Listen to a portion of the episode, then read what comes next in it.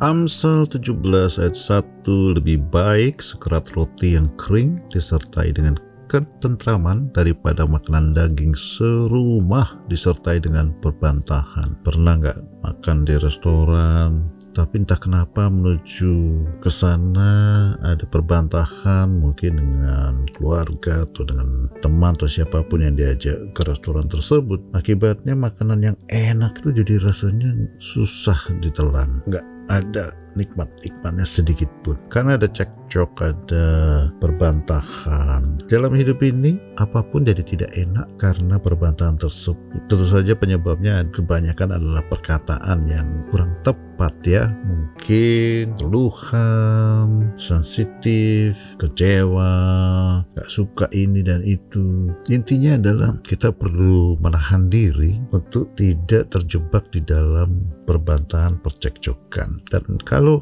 orang kurang mengucap syukur, jarang mengucap syukur, tidak terbiasa mengucap syukur, akan mudah sekali untuk mengeluh, kecewa, kesal, mengecam, dan sebagainya. Pilihan pada kita hari ini, mulut kita dipakai untuk mengucap syukur atau untuk perkataan negatif yang pasti menyebabkan perbantahan. Amin.